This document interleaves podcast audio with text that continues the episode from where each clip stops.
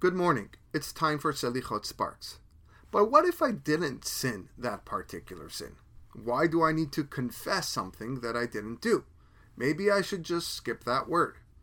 The reason why we still recite the entire confession is threefold. Firstly, like we said in the last episode, we confessed for our, for our previous reincarnations.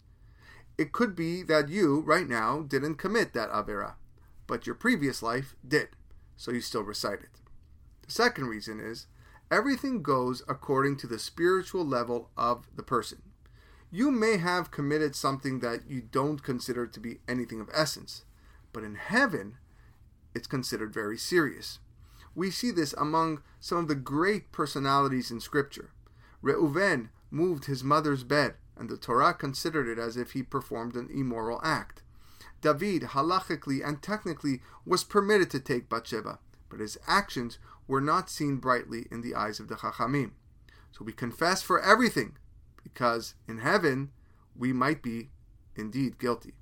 Lastly, some sins in their literal form you may not think you committed, but in the grand scheme of things, it's not so simple. For example, you may have embarrassed your friend in public. The rabbis state that that is tantamount to murder. You may have overcharged your client, which is tantamount to stealing.